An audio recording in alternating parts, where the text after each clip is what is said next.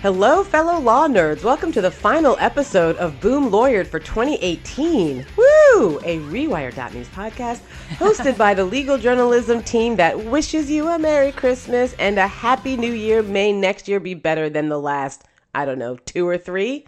I'm Imani Gandhi. Seriously. And I'm Jess Piccolo. Rewire dot News is dedicated to bringing you the best reproductive rights and social justice news, commentary, and analysis on the web. And the Team Legal podcast is part of that mission. A big thanks to our subscribers and a welcome to our new listeners. Jess, it's the end of the year. And do you know what that means? Awkward family get-togethers. Well, yeah, definitely that. But it's also t- time of the year when people give thanks. Well, I know that I am most definitely thankful for all of our listeners. Me too. I love our listeners. And listeners, if you're thankful for this show, and we know that you are, and everything that goes into making it, including our lovely producer, Mark Filetti, please consider supporting us by donating online. Yes, please. Seriously, as a nonprofit journalism outlet, Rewire dot News relies on your donations for all of our work. And that includes this show, Boom Lawyered. Seriously, even five bucks goes a long way, you guys. It all adds up. So if that's something you're able to afford this holiday season, please donate at rewire.news slash donate. That's rewire.news slash donate. So today we thought we'd close out the year with one of those year-end reviews that everyone's doing, except ours will be exciting because it will be about the law. And if there's one thing that this podcast has taught you this year, dear listener, it's that the law can be exciting. It can. It can also be terrifying. So we're going to talk about the three best things that happened this year and the three worst things that happened this year after the break.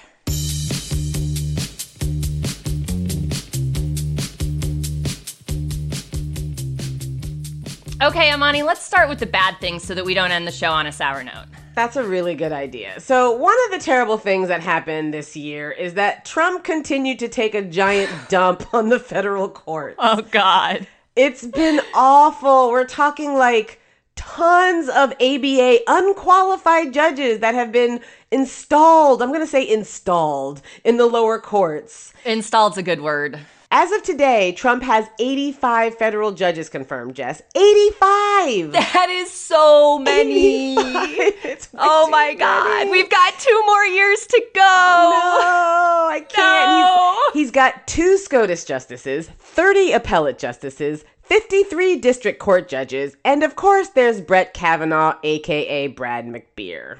Yeah, he is a whole sort of nightmare in and of itself. I mean, we dedicated a lot of episodes this year to Brad McBear. So many episodes, and we've yet to see just how terrible he's going to be. No, no. The whole thing was like a national trauma episode, his confirmation hearing, and, you know, really the cherry on top of the shit sundae that is the Trump administration and the federal courts. Indeed. Another terrible thing that happened is that the Supreme Court upheld Trump's Muslim ban, which is a decision that's going to go down in the annals of truly terrible decisions alongside the likes of Dred Scott, Korematsu, and Plessy versus Ferguson. Jess, why don't you tell us a little bit what that ban was about in case folks have forgotten? Sure, let's talk about that decision because even though it came out in June, it feels like it was like four lifetimes ago. So you might remember that right when President Trump took office, he enacted the Muslim ban. And then there was some legal hullabaloo, and they decided to enact a second Muslim ban in response to the legal hullabaloo. Well, there was more legal hullabaloo. That's what ultimately went up to the Supreme Court. And when the administration was arguing about it, they said that this one wasn't really based on banning folks from Muslim countries. Hence, look, we took off one of the countries like Iraq. And Imani, that was enough for John Roberts. He said, you know what, looks good to us. Even though the administration has gone on public record, on interviews, on Twitter, saying we are banning Muslims, this is a national security order, the court said, okay. Now, to be fair, the president has a lot of power to direct immigration and in some situations could enact an order restricting entry into the country and has done so. But but he can't he can't do that on the basis of religious animus, which is clearly what this was. If you look at his tweets, if you look at the things that his advisors and, and cronies have said, Rudy Giuliani, yep. This was obviously an effort to reduce the number of Muslim immigrants that were coming into this country. It really was. So what gives? What happened? Well, you know, um, kind of like how Roberts went post-racial in Shelby County. Yes. We went sort of, you know, po- post-Muslim bias in, in this case. And, um, you know, it's it's looking back, this is a year-end review, Looking back, uh, Justice Kennedy wrote this weird concurring opinion that he basically finger-waggled the administration for being so rude in public, for saying things like Muslims were a national security threat and should not be allowed entry into this country. Um, but he didn't do anything about it. He just finger-waggled and then, you know, peaced out on the last day of, of the term. Right, like, we need to say that again. He authored this bullshit concurring opinion and then just up and retired without telling anyone, without giving anyone advance notice, thus paving the way Mm-hmm. for Brad McBear. So thanks a lot for that, Kennedy. Yeah, and the result is one of the decisions um, that stayed in place was this awful uh, travel ban, and it's keeping f- folks out of the country and away from families now for no damn good reason. So, exactly. The third thing that we need to talk about is the Trump regime's incessant attack on L G B T Q people, including rolling back some of the Obama-era protections, like the right to be free from discrimination in the workplace under Title seven, the right of trans students to use bathrooms that align with their gender identity under Title nine, or the provisions in Obamacare that block discrimination against trans people in the delivery of healthcare services. And you know what blows my mind, Imani, is that that's like this parade of horribles, and it's just the tip of the iceberg of the policy yeah. stuff that's going on. I mean, you know, and it's, yeah, it's, ugh. It's frightening and it's scary, but let's talk about trans rights first. So the Trump regime has essentially declared war on trans people. Back mm-hmm. in twenty seventeen, for example, he decided to ban trans people from the military, just on Twitter, up and decided one day, ah, no more trans people in the military. A federal court blocked this ban. Mm-hmm. And then earlier this year, he signed a new trans ban that is just as bad and bigoted and transphobic as the old ban, but it gave the Pentagon and some of the other agencies like the, the Department of Defense a little bit more discretion in banning people based on their transgender nature or based on gender dysphoria. So challenging these, tra- these this military ban, there were four cases that were filed. In each of those cases, the court issued a preliminary injunction blocking the ban from going forward so that the military could conduct its business as it had been with trans people serving mm-hmm. until a court could rule on the merits of whether or not this ban was constitutional.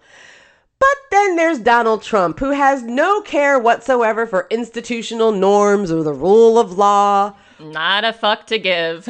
Or process. Like, he left all of his fucks, I don't know, wherever he gets his spray tans, perhaps. And he decided that he was going to leapfrog all of the appellate court processes and go straight to the Supreme Court and ask the court to lift those bans. Ah, that's not how it works. This drives me crazy. I mean, like, you're right. This is, you know, the administration, um, particularly in the Department of Justice and Solicitor General's office, has basically said, screw your norms. We're not abiding by them.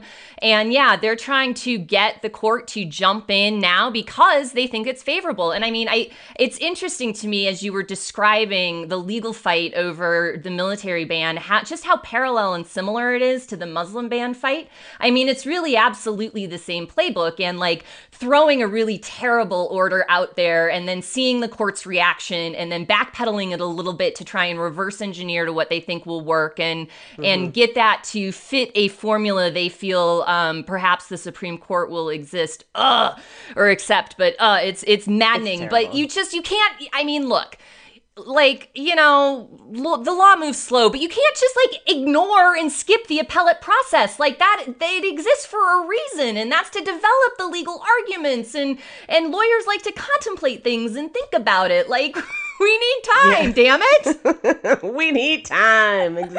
You're exactly right. That's not at all the way any of this works, but you know, Trump doesn't give a shit about what works and what doesn't work, as nope. evidenced by the fact that the administration released a memo that would erase legal protection for trans people across the board, and which essentially tried to erase them out of existence by defining sex according to biological sex. Like, you can't just erase an entire group of people out of existence just because you think that their gender identity is icky. I... I No. Help me, Jessica. No, Help I, me understand. I, I wish I could. I mean, it's, you know, I feel like we need to do a whole Schoolhouse Rock, um, you know, how a bill becomes a law kind of episode for this administration, because they literally took a, you know, effectively took an eraser to Title seven in the case law and said, no, nope, we're just going to change this here. Screw the legislative process. Doesn't matter.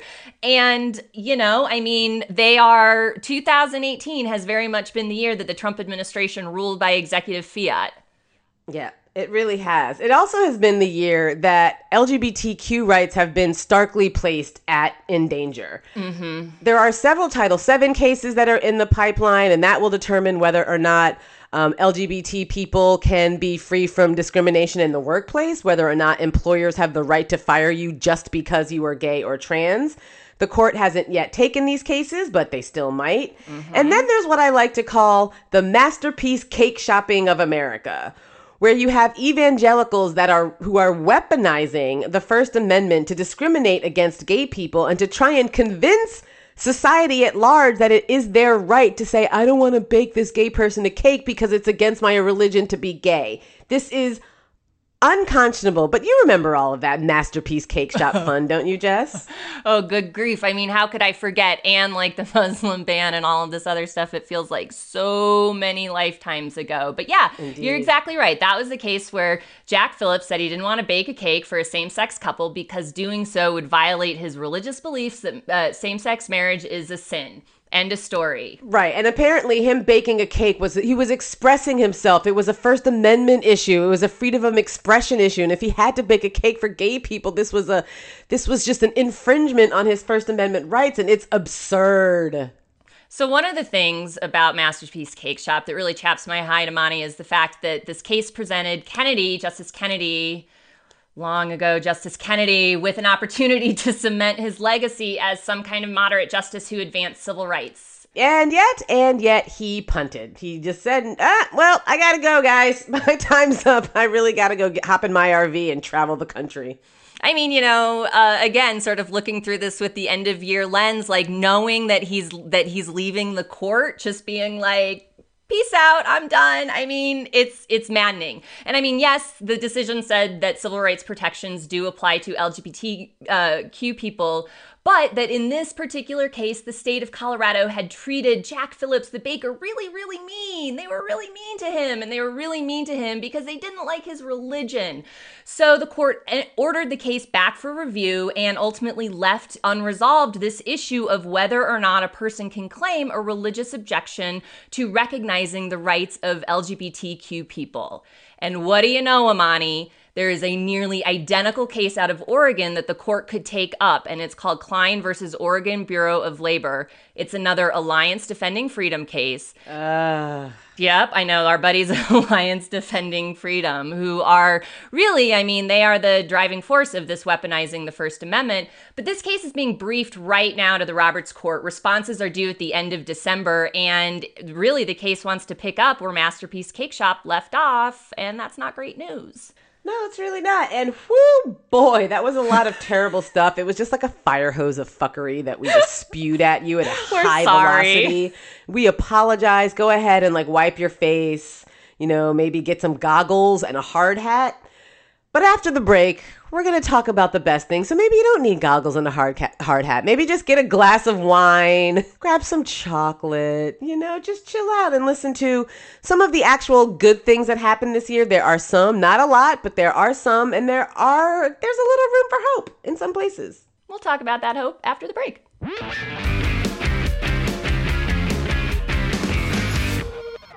All right, now that we got all that terrible shit out of the way, let's talk about the good things, Jess. Let's yes. talk about some of the good things. Jess, name one good thing that happened this year, please.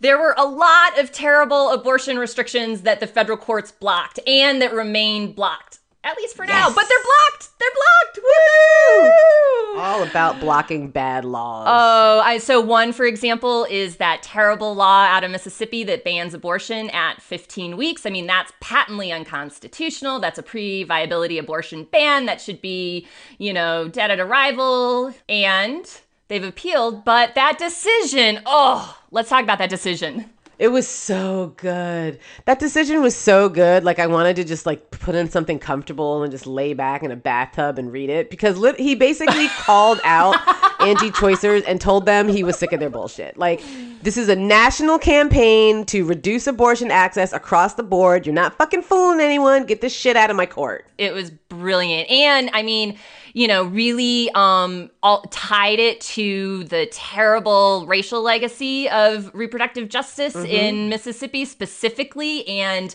was having none of it. So that was that was glorious. And I love this image of, like, getting into your pajamas and, like, a glass of wine and maybe lighting a fire and, you know, getting cozy with a good abortion rights decision. That's exactly. my kind of night. Exactly. And uh, so another thing that we got just last week was the Planned Parenthood Medicaid cases at the Supreme Court. The Supreme Court declined to review two cases out of Kansas mm-hmm. and Louisiana, which means that for now, uh, Medicaid beneficiaries do have the right to sue if, for example, states try to kick Planned Parenthood out of their Medicaid program. So that's good. Yeah, and it means that uh, Medicaid beneficiaries in those states absolutely can still see Planned Parenthood if they want to, and it is a signal to um, other states that are trying similar shenanigans, hopefully, that this uh, won't fly. So I say that is absolutely a bit of good news, as is all of those D and E bans that are blocked across the country. Ooh, boy. Ooh, dilation and evacuation, by the way. That's the most common procedure for second trimester abortions, and states across the country have been attacking them for a couple of years now.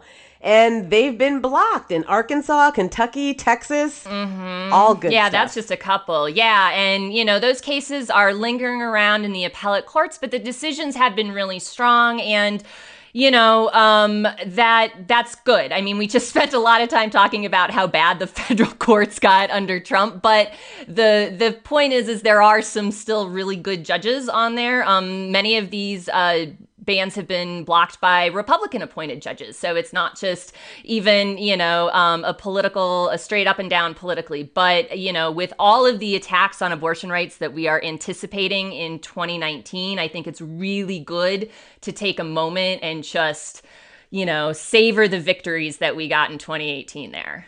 Absolutely. And uh, one victory we were not able to savor was Stacey Abrams winning the governor's race oh, in, in, in, in Georgia. She didn't win that one, but during that race, apparently she became the most Googled politician in twenty eighteen, which is surprising. That's amazing, That's amazing because I think it was down to great. her and Alexandria Ocasio-Cortez, both of whom I love. So that was amazing. And although Stacey Abrams lost, she is not out. She Mm-mm. has said that she definitely plans on running again. And her her fight with Brian Kemp during that gubernatorial race really shone a light on the voter suppression and the generally the voting rights fuckery that has been plaguing this nation, especially in the wake of the court gutting Shelby v. Holder, gutting the Voting Rights Act in Shelby v. Holder. Um, mm-hmm. You may recall some of the voter suppression shenanigans that went on in Georgia. I'm not going to go into grave detail. We did a couple of episodes on this issue, and please do go back and listen to those episodes. But essentially, they were stripping black and brown people of the right to vote. I mean, there's really mm-hmm. no other way to put it. They weren't even being subtle about it. They weren't at all. I mean, they were just straight up closing D M Vs in, in majority black counties. The very fact that Brian Kemp, who was Secretary of State and overseeing the election, was also running in the election should tell you something about how corrupt this election was. And in the wake of her loss, she finally conceded. But what she has done with a new group called Fair Fight Action, a group of staff members from her campaign, they have filed a lawsuit arguing that uh, Georgia electoral offic- officials grossly mismanaged the midterm election. They have alleged constitutional, civil rights, and voting rights violations. They've alleged significant breaches of federal election laws. And this case actually asks that the judge find the state's current election process to be violative of both Georgians' fundamental rights to vote and the federal ban on racial discrimination. And they're asking for essentially judicial preclearance. They want the judge to take over the electoral system until Georgia can get its shit together. And that's essentially the same sort of mechanism that was in place for a lot of jurisdictions like Georgia that have yep. had issues with racial, uh, race and voter suppression in the past. They were required to clear any changes to the laws with the Department of Justice until twenty thirteen when Shelby v. Holder came and gutted the Voting Rights Act. So essentially, it's like a little test case. They're trying to see if they can get this one judge to take over Georgia's election system. Uh-huh. Perhaps that'll, you know, light a fire under Congress's ass and let them know, hey, hey, man, we need a new coverage formula for the Voting Rights hey, Act. Man. So that maybe in the future, black and brown people might be able to, I don't know, vote, because this situation is untenable. I mean, it's this uh, lawsuit gets the like every little wonky fiber of my brain just going. Um, the idea of it as a test case, the idea of really pushing back on all of the post-racial garbage from the Shelby v. Holder decision, and um, the fact that, yeah, Stacey Abrams just isn't going away quietly. She's just nope. not going to be quiet. You know who else isn't going to be quiet? The women on the Supreme Court. Hell yeah. Give Whoa, it up for man. the women on the Supreme Court. Oh, them. man. They have their work cut out for them, but they are absolutely showing themselves uh, to be the force of dissent and power from that position um, in twenty eighteen. And I'm excited to see what that means in, in twenty nineteen, too, if excited is like the right word. I realize that assumes that like there's a shitty decision, but you know what I mean? Well, there, well, there are going to be shitty decisions. I mean, we yep. know they're going to be shitty decisions. So the one thing that we can hope for and look forward to is reading dissents. And I tell you, every shitty decision that comes down next year, I'm reading the dissents first, just to yeah. get me in the right headspace. Because I mean, every every Sotomayor dissent that I've read this year that has oh. anything to do with racial justice or criminal justice reform has just made me so happy that she's on the court, has yep. made me very happy that she's there to push back on all this conservative mm-hmm. bullshit, all of this racist bullshit. Um, I'm looking forward to seeing what Kagan does. I'm not as familiar with Kagan's jurisprudence as you are, so mm-hmm. maybe you can talk about why you're excited to see um, Kagan in the dissenting role. Yeah, I mean, you know, to talk about Sotomayor just for a second, you're absolutely right. She, you know, has crushed it on on criminal justice. And, um, you know, listeners, if you haven't had a chance to check out our Sonia Sotomayor podcast, please do, because it will make you feel good. But, you know, it's also important because the the court and the law isn't going to stay this way forever. And so one of the things that the dissents are doing is really framing the legal uh, the legal uh, jurisprudence, the legal framework of the resistance and pushing back in the law against what Republicans are doing now. So that's really important. And Justice Kagan, I think, is going to be an effective tool in that. She's definitely more of a centrist. Um, and you can see her in arguments now trying to pull Roberts along with her this term. Um, will she be successful? I don't know, but I will say that she is brilliant and shrewd and well-respected among her colleagues. So if anyone has the capacity to pull Roberts and Gorsuch along, it's her. Right. And of course, we can't forget to shout out R B G. I no. mean, R B G, she's it's a longtime favorite, you know. Yeah. She broke a couple of ribs, got right back, back up it. and got back to work. She's at it. She's She says she's not going anywhere. And nope. Ruth... Trust me, we've got like an entire organ and blood bank for you. So if you mm-hmm. ever need anything, I've got a kidney I'm not using. I'm pretty sure the spleen doesn't do anything. If you need one of those, you can have mine. Bubble wrap for days. Bubble wrap for days. Just put her in a little cocoon of love.